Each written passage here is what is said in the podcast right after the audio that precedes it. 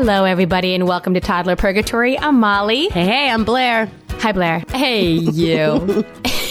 we are talking today about, you know, actually, Blaire, I don't know if we've ever talked about this, you and I, about the difference between the baby blues mm-hmm. and postpartum depression, which is now called peripartum depression, which we will get into. Okay. And the reason why I am excited to talk about this is because as I found out, it always felt like every mo- new mother I know went through something. Something. Like we went through it, you know? Absolutely. And it's like, yeah, it's very hard to, and I think it's because the guilt gets involved because it should be, it's all of it's so natural, right? But then those feelings creep up that don't feel natural, that don't feel normal. And it just feel, everything just feels off. So you go through something. Yeah. And I, I think the thing, well, first let's talk about the difference between baby blues and peripartum depression because Yes, let's. because this has always been in my research it sounded like the articles were saying it was like clearly identifiable. Like oh you'll know if it's baby blues because it looks like this or if it's peripartum depression because it looks like this. My experience was not as clean cut so the difference the, the american psychiatric association defines postpartum which is now called peripartum depression as Depression occurring during pregnancy or after childbirth. Now, the use of the term peripartum recognizes that depression associated with having a baby often begins during pregnancy. For sure. For sure. Peripartum depression is a serious but treatable medical illness involving feelings of extreme sadness, indifference, and or anxiety, as well as changes in energy, sleep, and appetite. It carries risks for the mother and child. And I just want to say in here, you all know this, our listeners who've been with us here, that we are not doctors. This just in. We're not doctors. This is in. We've played doctors, nurses, Yep.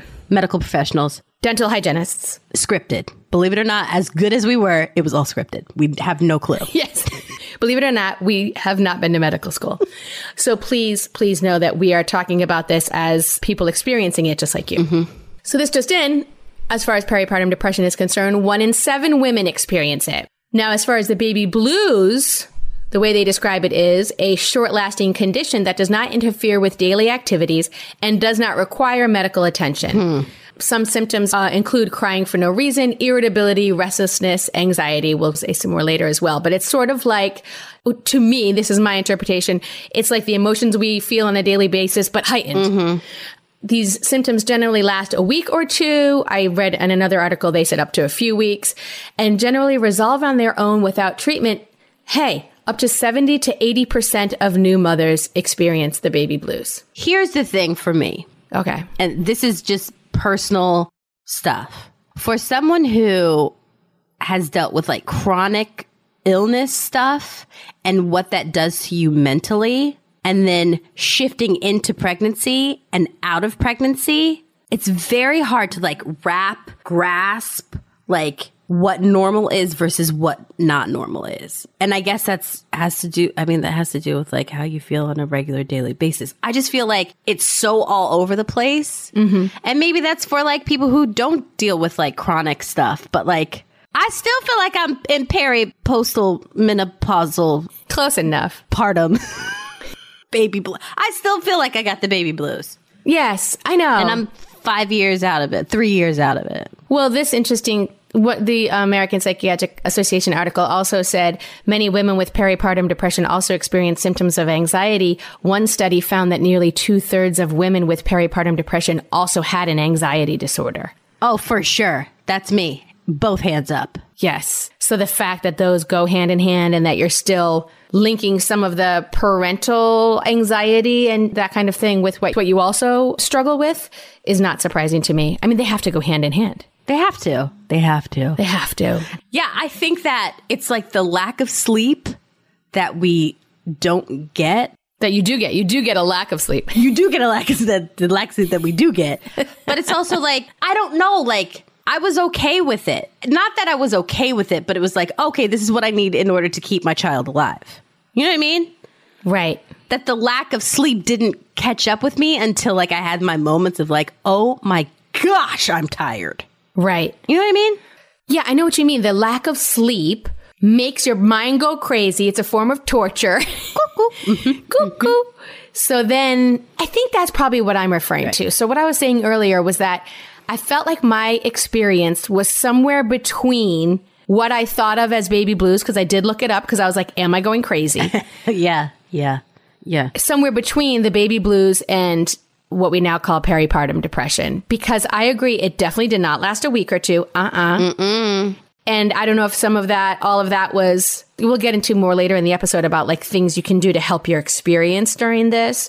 And I wonder if I just wasn't doing those things. They're like, you know they always say sleep when your baby sleeps? Oh, please get out of here. I don't know how, I mean, I appreciate that advice and I hope it works for some people, but that was a real struggle for me.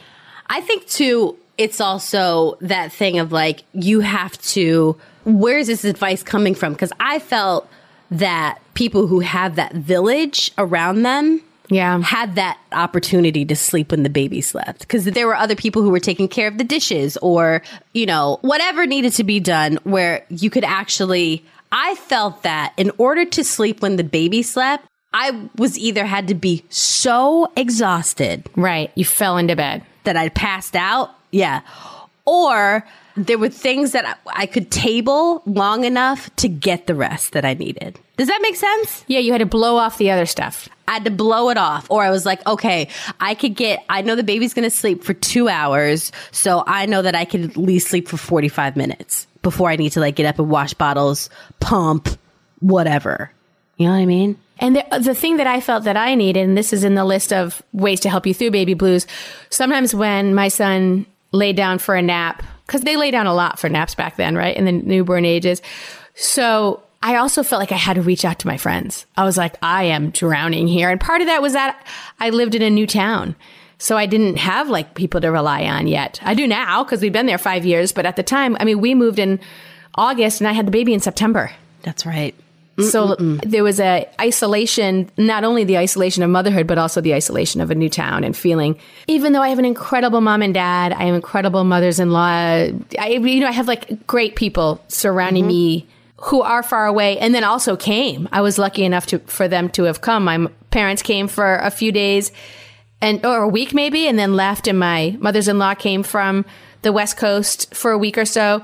Mm. And then my parents came back. I mean, we were very lucky to have support. But yeah, it's just a different, we're living in a different world. It hits different. And I think that a lot of it, even the whole like, even us talking about this, it's so new because I know in talking to my mom and even like my grandmother, my aunts, all the women in my life who are older than me, it's motherhood is deemed as this thing that's so natural that we should just be instantly so good at and should just come so naturally to us, right? And when it doesn't, it's like, or when there's like issues or there's like mental stuff or things that we're struggling with, it's like, can it?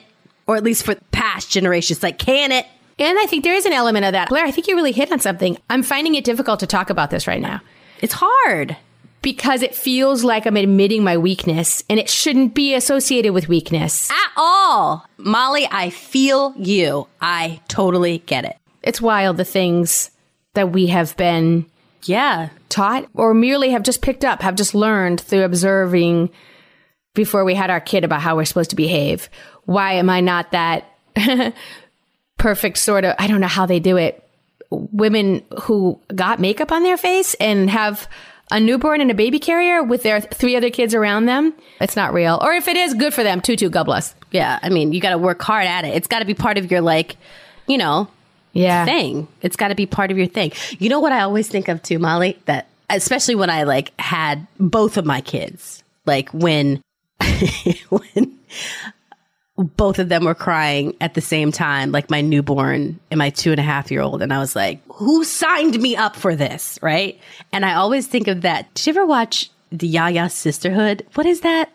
I want to say the Traveling Pants of the Yaya Sisterhood, but that's two different movies together. Well, I think it's two movies. Which one are you thinking about? The Yaya Sisterhood or Sisterhood of the Traveling Pants? No, is it called the Yaya Sisterhood? I don't know. That sounds right. the one with Sandra Bullock and Ashley Judd. And Ashley Judd, there's a scene in it, right? And the whole thing is about how Ashley Judd, Sandra Bullock's mom, played later by Gena Rowlands, who I love, struggled with postpartum. Oh, no kidding. Peri. And I think about that scene when all of the kids got sick at the same time and she just leaves the house and it's raining. It's like storming outside. And I remember watching that like when I was younger and I was like, I could never. But then there was also a part of me where I was like, she seems in this moment like so free. There's something about this moment where she's like, she didn't care that her kids were seeing that she was going bonkers bananas. She'd had enough. She was at her like wits end. She was having a panic emergency and she was just like letting it out. And I was like, I didn't know what it was. I still don't know what it is, but it's just like, there was something about that really messy moment that I was like, oh goodness, this is something that's like really real that we don't know about as moms. That's that people aren't talking about that that is foreign to us. And this looks this looks like mess, but to me it looked like a freedom. And somehow, as a child, because I assume you were a child when you did this, when you saw this, or like a teenager. I can't remember when it came out. Yeah, like I was like oh, twenties, I think. Well, regardless, Listen, well, it ain't that old. regardless, that's interesting. So that her release from up until that point, 2002. 20 years old. So up until that point in the movie, you're just going along, and when that happened, you went, "Oh, this is a clear sign of motherhood or something." That was like, Yes, I was like, oh, that's something that's real, real. That like is foreign. That people aren't taught. This is something that is not discussed, but that's real. That's something that she is feeling for real, and it's like, oh yeah, I could see that happening. That makes complete and clear sense. Also, quick shout out to Ashley Judd. Heck of an actress. Did you ever see the movie she was in with Val Kilmer? Was it Heat or something? She played his wife. Oh, I've seen it. Oh, I've seen it. I just got this these goosebumps because there's a scene where she's up on a balcony and she he gets out. They used to the bad guys used her to get him there, or maybe he was a bad guy. I don't remember. Maybe she's working for the CIA. They lock eyes as he gets out of the car, and she does a simple little movement with her hand that he doesn't even acknowledge, and he gets back in the car. I am covered in goosebumps right now. Little tangent. Ashley Judd, shout out! Such a good actress. So good. Oh man. When we get back, will we talk more about Ashley Judd? Probably. But also, we will get into the things that can happen if you let uh, peripartum depression go without, like we were talking about. Is there a societal force, a traditional force, whatever it is that makes moms feel like they can't talk about what's happening to them? And yet it is so. Or just push through. Oh, I'm going to push through because that's what a strong mom does. Mm-hmm. So we're going to talk about why you know do that. You know do that. This is real. I, oh, I think I feel like I'm going to say that three more times in this episode. Peripartum depression is so real, mm-hmm. and we'll talk a little bit more about the baby blues and the things that you can do to get through that as well. Whether it lasts one to two weeks, as the professionals say, or three to five years, like me and Blaire say. Stick around. When you bring your child home for the first time, you want a baby monitor you can trust. When you choose Stork, you choose technology trusted to monitor 10 million babies in hospitals every year. Stork continuously tracks your baby's pulse rate, oxygen saturation, and temperature. Visit MasimoStork.com to learn more. Stork, a revolutionary baby monitor, is born. Stork is not a medical device. Read and understand all product labeling. Masimo data on file. If you're a parent, I invite you to join us at the Mindful Mama podcast, where it's all about becoming a less irritable, more joyful parent. With sometimes hilarious and always thought provoking experts and friends, at Mindful Mama, we know that you cannot give what you do not have. And when you have calm and peace within, then you can give it to your children. I'm Hunter Clark Fields, and I can't wait to see you there. Listen in to the Mindful Mama podcast. Welcome back to Toddler Purgatory, where we're talking about that not so fun part of our pregnancy, post pregnancy journey of postpartum issues, the baby blues. Yes. So now we're going to talk about how peripartum, formerly known as postpartum, depression is different from, it's sort of like peripartum now instead of postpartum is sort of like, what is Kanye calling himself now? Yee? Yeezy? Yay. Yee. Yay. Yizzy. Yay. Yeah. It's the yizzy, the yizzy of childbirth. Well, you kind of started saying something, Blaire, which is like, it's the not fun part. Because that's the thing is that we've sort of been taught to expect that it's going to be all like daisy crowns and beautiful bellies, mm. gauze, a lot of gauze. Gauze, so much gauze. And some of this peripartum depression and baby blues, which, you know, we'll talk some more about, but this peripartum depression is as far away from that idyllic expectation as you can get. And yet it is such a big part of so many birthing people's lives.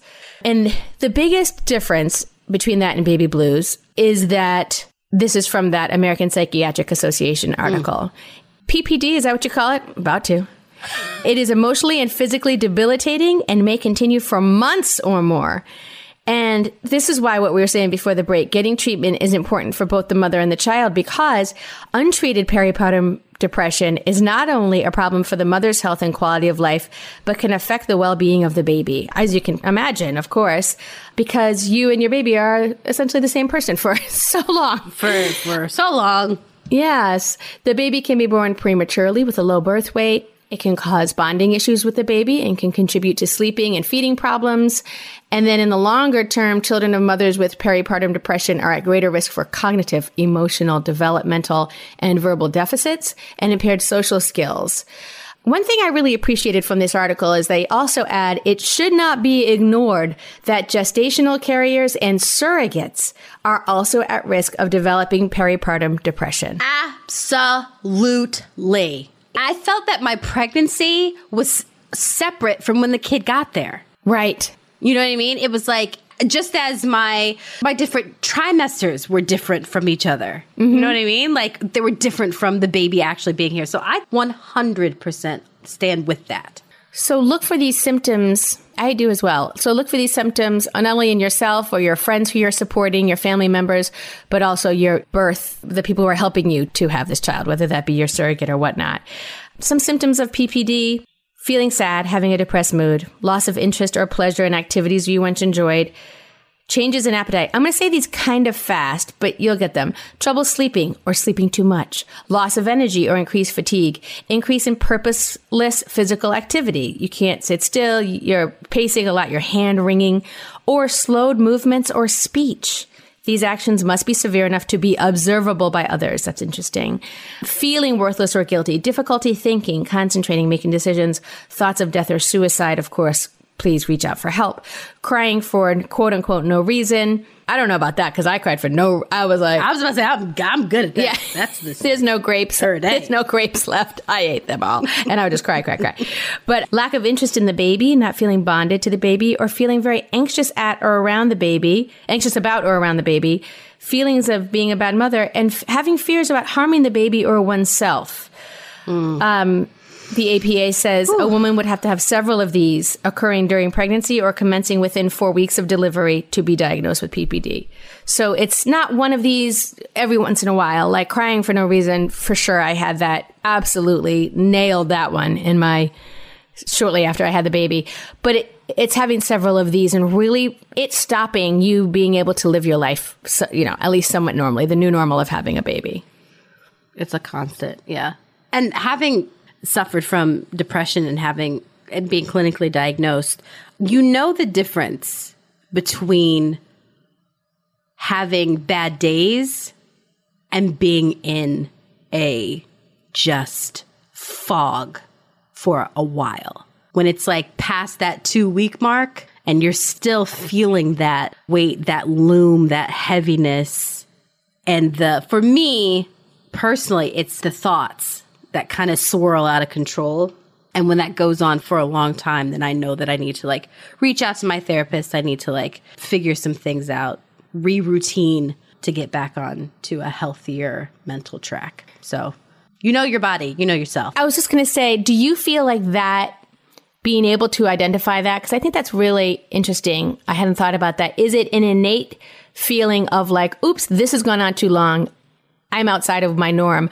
Or do you have to kind of consciously take yourself and take yourself out of it to be able to look at yourself sitting there in the chair for the third week and go, oh, uh oh, like, you know what I mean? Is it a feeling in your gut or do you have to consciously remove yourself from the situation mentally to be able to see what's going on? I don't know. I think it's a little bit of both. Okay. For for me personally, I think it's a little bit of both where because it's like for me it's a constant. Like i, I constantly ha- some of these symptoms is a constant with depression. You just kind of deal with these things and you learn to like work around it. But it's like you know when you're in a depressive state like depressive what am i trying to say? Episode. Because it you can't get out of it mm. It's looking outside of yourself. It's feeling within yourself, looking outside of yourself and being like, I'm having a real hard time getting out of this. Mm-hmm. I can't see myself out of this. I, there's no, it's a little too dark. It's a little too dark. And it's also, you know, having my husband, you know, he recognizes it sometimes too. And he'll say, you know, how you do. You're just checking in, seeing those things, like seeing that I'm a little bit more down in the dumps than, you know, before, you know, Right. when I'm not usually, because I get down the dumps a lot. I'm an actor. Did you know?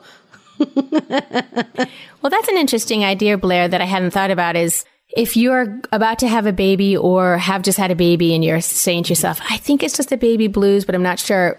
That's a really good idea is to sort of preemptively loop in the people around you Yep. and maybe share the list Yep. of some symptoms of postpartum depression and say, hey, I- I'm a little worried about my, mm-hmm. you know, mm-hmm. where I am right now and I might need a little help. Can you help me by looking at just keeping an eye, and not even keeping an eye on me, but maybe keep an eye out for these things. Just check in. Checking in. Yes. Just check in. That's it. And that's that's on us too, as like friends, as as partners, is even you know, even when things you this is the thing. We know, we know instinctually, gutturally, you know when something's off. And I think that a lot of times we we try to turn it or flip it to make our either make ourselves comfortable or just to not go there because you don't want to interrupt mm. life or you don't want to you don't want to s- stir up anything but you instinctually know i really believe this and the older i get the more i feel this is that you know what's going on. You know what's up. You know when something is off.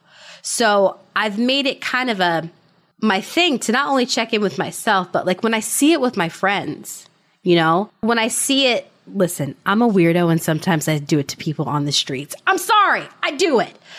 But it's like if you see something that feels off, and especially in the people that you love, just check. It takes nothing to say, everything okay? You all right?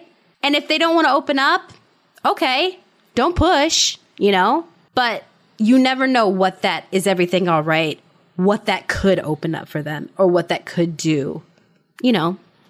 I actually thought of you because you and I have talked about this before.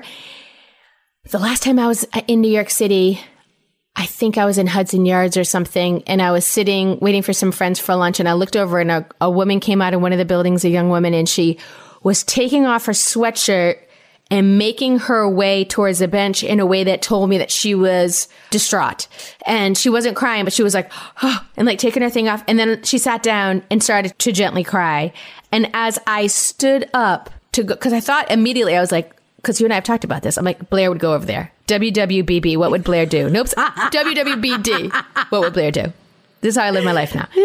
And I stood up to go over and just be like, hey, I'm just mm-hmm. seeing if I can do anything for you. Mm-hmm. And as I stood up, another woman who was walking by talking on her phone said to the into the phone, "Hang on one second.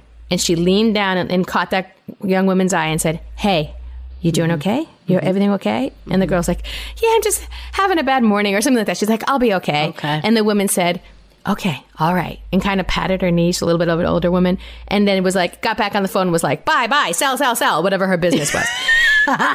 she was like a straight up fancy business. And I was like, yes, like we just need to check in on each other, even if we don't know each other. Because we've been taught to, you know, that showing emotion is weak, that acknowledging emotion in somebody else is weak. And, and I know that I, that's a flippant thing to say or a gross generalization, but I really do feel like in our culture, in our world, we're rewarded for strength and somehow showing emotion hasn't been seen as a strength for a long, long time. It's sort of a new thing. Mm-hmm. And women are supposed to be the, you know, the anchors of the family. And that's a lot of pressure. Or that thing of like mind your business. And that happens a lot. Oh, with- yeah, sure. And that happens a lot with mothering. You know, at the playground when you're at these new mommy groups, I cannot tell you how many like times that like I would see like some moms come in in these new mommy groups and they look tired. Yes. You know, we all were struggling, but there was like something that was like this unsaid where we like flippantly, you know, jokey joke, ugh, you know, how long has it been since you slept? But underneath there, there is someone saying like, please ask me how I'm doing. you know, please ask me if I'm o- like, ask me if I'm like, really ask me if I'm okay. Ask me in a genuine way where I can like open up and be like, I have not slept, or I'm feeling so down in the dumps, or I'm having a hard time. I'm at this, I'm at this play group because I'm having a hard time connecting to this child. Mm. You know, it's there. It's there. And it is our business. And I feel like we have to make it our business Yeah. To help each other out. Well, I really love that, mostly because it serves me as a segue into our next section. So thank you so much, Blaire. You're welcome. I read your mind. You did. On top of being a good helper, WWBD. so the baby blues, you know, we just heard the symptoms of PPD, peripartum depression. Baby blues is sadness, moodiness, and some of the, it, it sounds similar. Sadness, moodiness, anxiety, crying spells, loss of appetite, trouble sleeping, feeling overwhelmed by baby tasks, irritability, difficulty concentrating and making decisions. And it wasn't on this list, but on a list I read previously during my parenthood journey, somebody also added hypervigilance. Mm, mm-hmm. And that was something I absolutely had. I mean, literally, and I know that some of this is just good, you know, sanitary practice or whatever, but I was like crazy. I was like, you, you have to wash your hands before you hold the baby. You have to sit down. You know, my mom was like, Hey, let me know what I can do to help. I'm like, you can clean the bathroom because I was so worried about the germs hurting the baby, but I couldn't, I never told her that. Right, right. So she must have been like, what in the heck? I just cleaned it. I mostly meant, yeah, or like, I mostly just want to make you pasta so I can hold the baby, you know, or whatever. But I was, but that hypervigilance, that is how it manifested for me. And I couldn't understand it. All I couldn't figure out why nobody else was as worried about the germs in the bathroom as I was. Oh, girl. Yeah. Or how about, did you ever do the, I had both of them sleep in bassinets next to me. Mm-hmm. Just toss that hand in there, just see if they're breathing. I did that all of the time. Yes.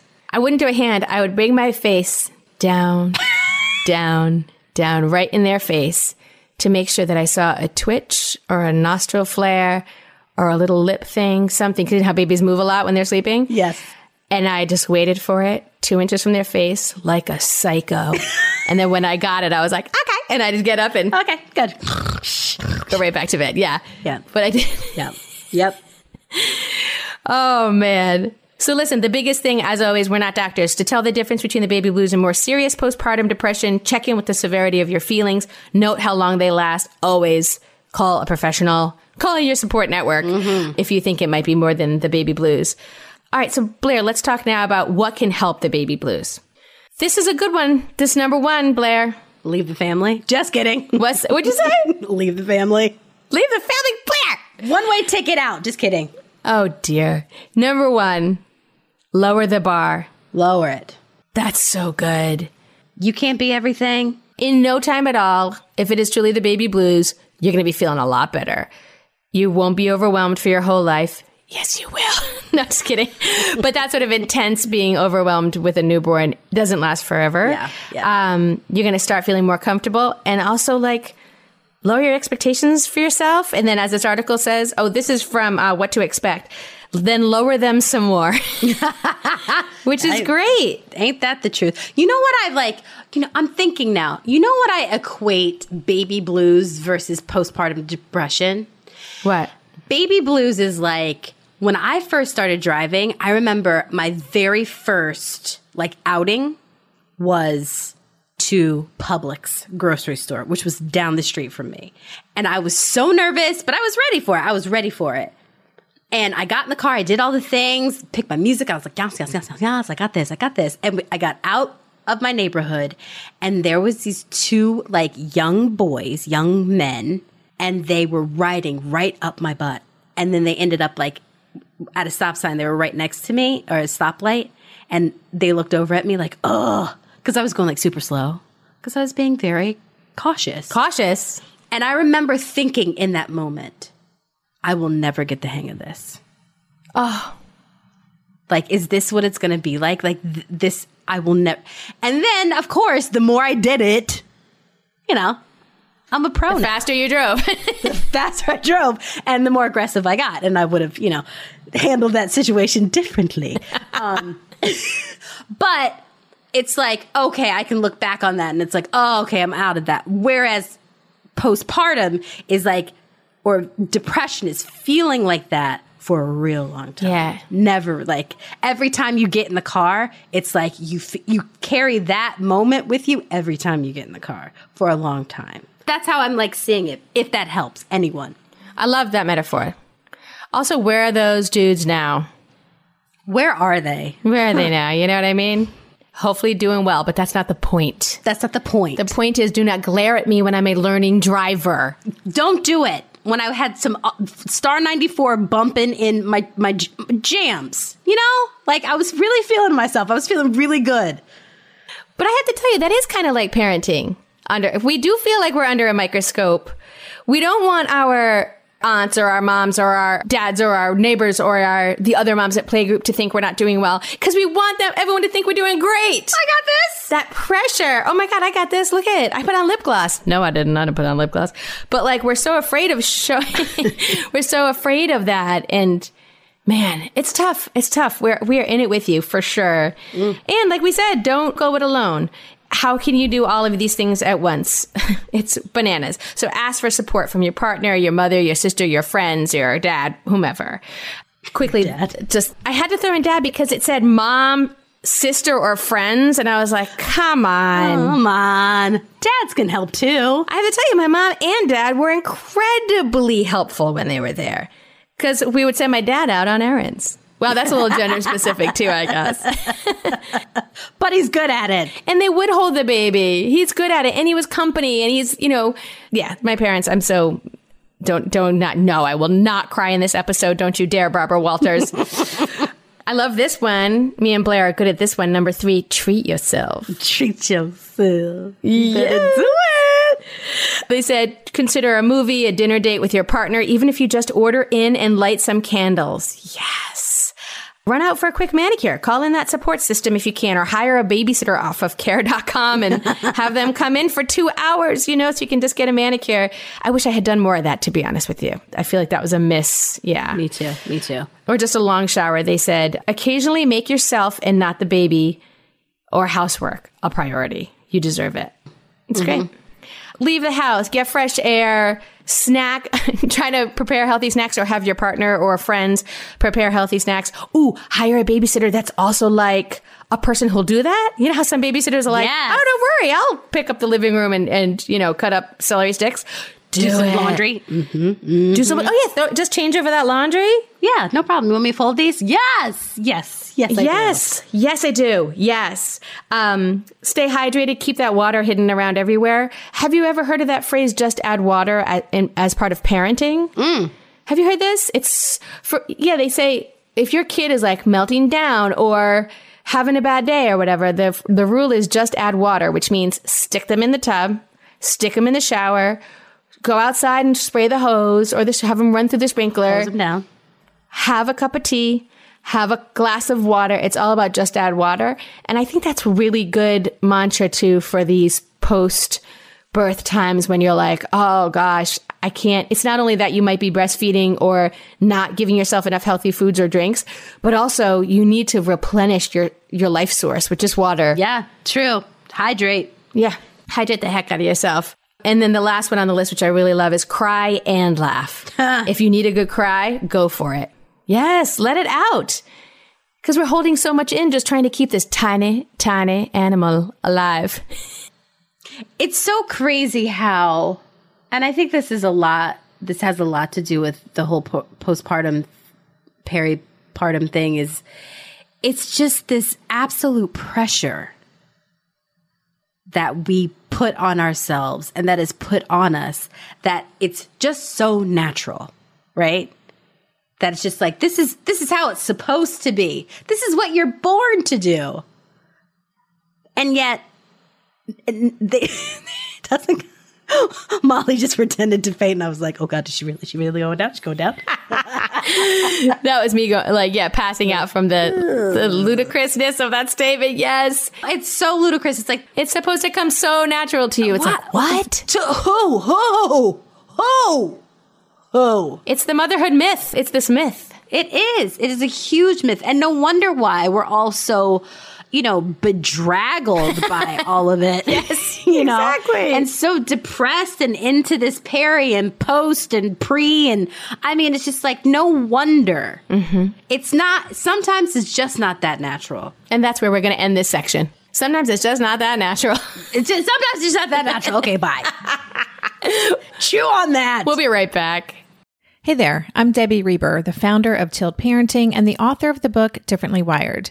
The mission of Tilt is to change the way neurodivergence, whether that's having a learning disability, having ADHD, being gifted, autistic, or some combination of all of the above, is perceived and experienced so differently wired kids and the parents like us raising them can truly thrive. On the Tilt Parenting podcast, I get to talk with authors, therapists, educators, and parenting experts who are committed to this mission. I ask the questions my listeners are most curious about when it comes to supporting our kids. And in turn, my guests share strategies for challenges, out of the box ideas for navigating school, best practices for therapies, tips for advocating, and so many thoughtful insights on what it really takes to help our kids grow up feeling seen and respected so they can create awesome lives for themselves. I know that raising a differently wired kid can feel overwhelming and isolating, but I promise you, you are not alone, and it can feel so much better. If you're on this parenting journey, come listen to Tilt Parenting. Together, we can shift this paradigm and show up for our exceptional kids with hope, possibility, and joy.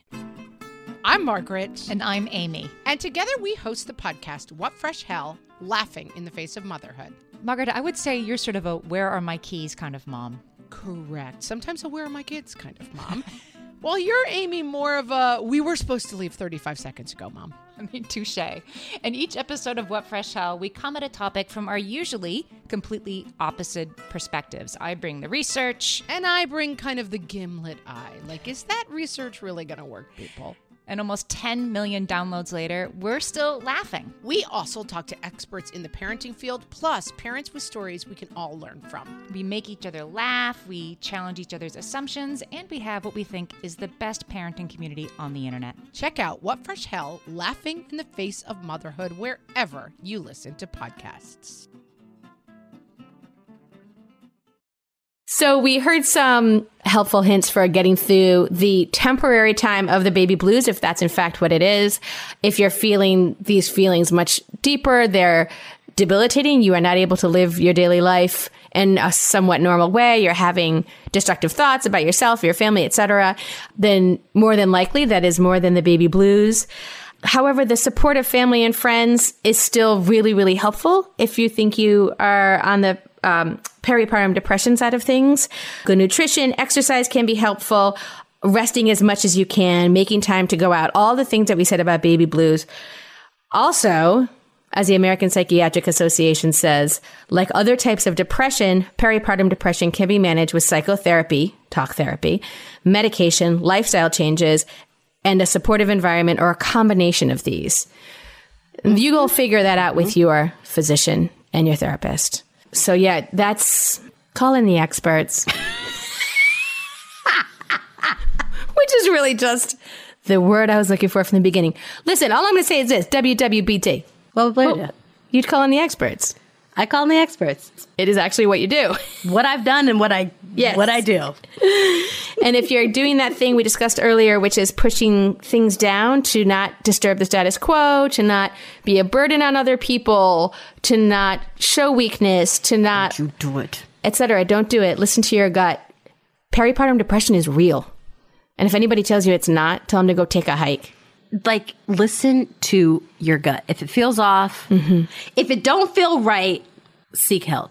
Even if it doesn't feel right just a little bit. If it's something that in your gut you're just like, "Ew, Something's not right. something's not right." Mm-hmm. Something's not right. Even if you go see your physician and they say, Oh, I remember when I brought my baby four days old and I brought, because you have to go back like less than a week later to have them check. Also, his weight had gone down and stuff. Mm-hmm, mm-hmm. And I remember I was like, this is going to sound weird, kind of like bent over the examination table, but not on it. I couldn't sit in the seat mm. because of my tears. So mm. when the doctor came in, his still pediatrician five and a half years later, she's awesome. When she walked in, I was like, just, what is that called? When you're bent over at the waist and uh, my elbows were on the examination table and I was just shoving oyster crackers in my mouth. You know, oyster crackers are those round crackers that have no taste. And I was just like, just shoving them in. And I was like, oh, and I think maybe David, my husband, was with me holding the baby and he was just like, okay. And like, I felt like the fact I made it there was a win. I was like, I am here. So when she came in, I didn't care. I didn't care that I looked, Yeah. you know what, cray. I looked cray standing there and she's just like, Hey, how's the baby doing? Oh, how are you doing? Mm-hmm. So sometimes it's even, and she said it in a light way, but also looked me dead in the eyes because she's amazing. So it might not be your physician. It might be your pediatrician. It might be the nurse who takes the baby's weight. Um, and not everybody, just because they are, have a medical degree, doesn't mean they're gonna know right away. They're gonna have to ask a lot more searching questions, etc. But but reach out, reach out. And if you say something to the nurse and the nurse says, "Oh, I don't know enough about this," let me go grab the doctor. That's a good thing. Mm-hmm. That's a good mm-hmm. thing. Mm-hmm. Let him in. Because guess what? No one's paying that much attention to you to judge you that hard. No one's paying that much attention to you to judge you as hard as you're judging yourself. Honestly. I just want to put in a little thing for also if your medical professional is not taking you seriously, get a new medical professional. Get a new one. I'm so tired of med. Get out of here. Get out of here. I'm tired of medical gaslighting. I'm tired of people not listening to women patients. I'm tired. Yes. She's tired. Get another one. Trust your gut. Or if they say, this is normal, that's routine. That's okay. Yeah, yeah. No, you should. Yeah, th- that's how you should be. And you don't feel. Com- there's still that nagging voice that says, nah, mm-mm. Go find someone who's going to say, okay, what is this that feels off to you? And let's try to figure out what it is. Me and Blaire are going to stop recording this podcast in a couple minutes. We're going to flip some tables. Flip all of them. Some, all of them. Every table that's in here, get ready to be flipped. We are mad. We're mad about people not listening to women. We're mad about the fact that women intrinsically feel like they can't speak their mind or show weakness. We're mad. We're mad as hey. We're mad as hey. We're not going to take it anymore. No more. Anyway, thanks for being here. All right. So with that, Todd Pergs. Hashtag Todd Pergs. Listen, you got this. You got this. You got this. Reach out. Reach out to whomever you feel comfortable reaching out to. If you feel like things are off, if something is nagging you, or if you are in a spot that you cannot get out of, no matter if it's baby blues or if it is something a little bit more serious, a little bit deeper, you know yourself, you know your body, you know your headspace. Just reach out and talk to your doctor. If you don't have one, find one. Google is great. There's plenty of things on on Instagram as well. There's lots of, you know, For some reason, you said Google, and I honestly thought that was your doctor's last name. and I, you were like, you were like Google, and I was like, not all these listeners can get in to see your doctor, and I was like, oh no, she's talking about Google. Google. I feel like when I'm talking about like important things that I have to make Google feel special and like really important. Oh, like sure, So I have to Like Target. Like Target, right? It's like Google. You know Google, where you can get all the important information. Oh goodness. Anyway, and also most importantly, if you are in a situation where you cannot get yourself out of it, and you feel in any way in any kind of danger, if you need to talk to someone immediately in the moment, there's always the National Suicide Prevention Lifeline at 1 800 273 TALK 8255, or they've shortened it to 988. And you could talk for free. That is the new number that just came out. Is that the new number that just came out? Yes. Yes. Nice. 988 and it's free and it's confidential emotional support and they talk about more than just suicide. If you need it in the moment, use it. Okay? And listen, if you also just need a good hearty chuckle at two women who have only played medical people, Tune in on the television. You can Google us. Tune into Toddler Purgatory, y'all. That's what we're here for. We're here for you. Yes. And you can find us at toddlerpurgatory.com or wherever you listen to podcasts. We appreciate you. You're going to get through this. You're going to get the help you need if you need it. And you are not alone. We love you. Take it easy.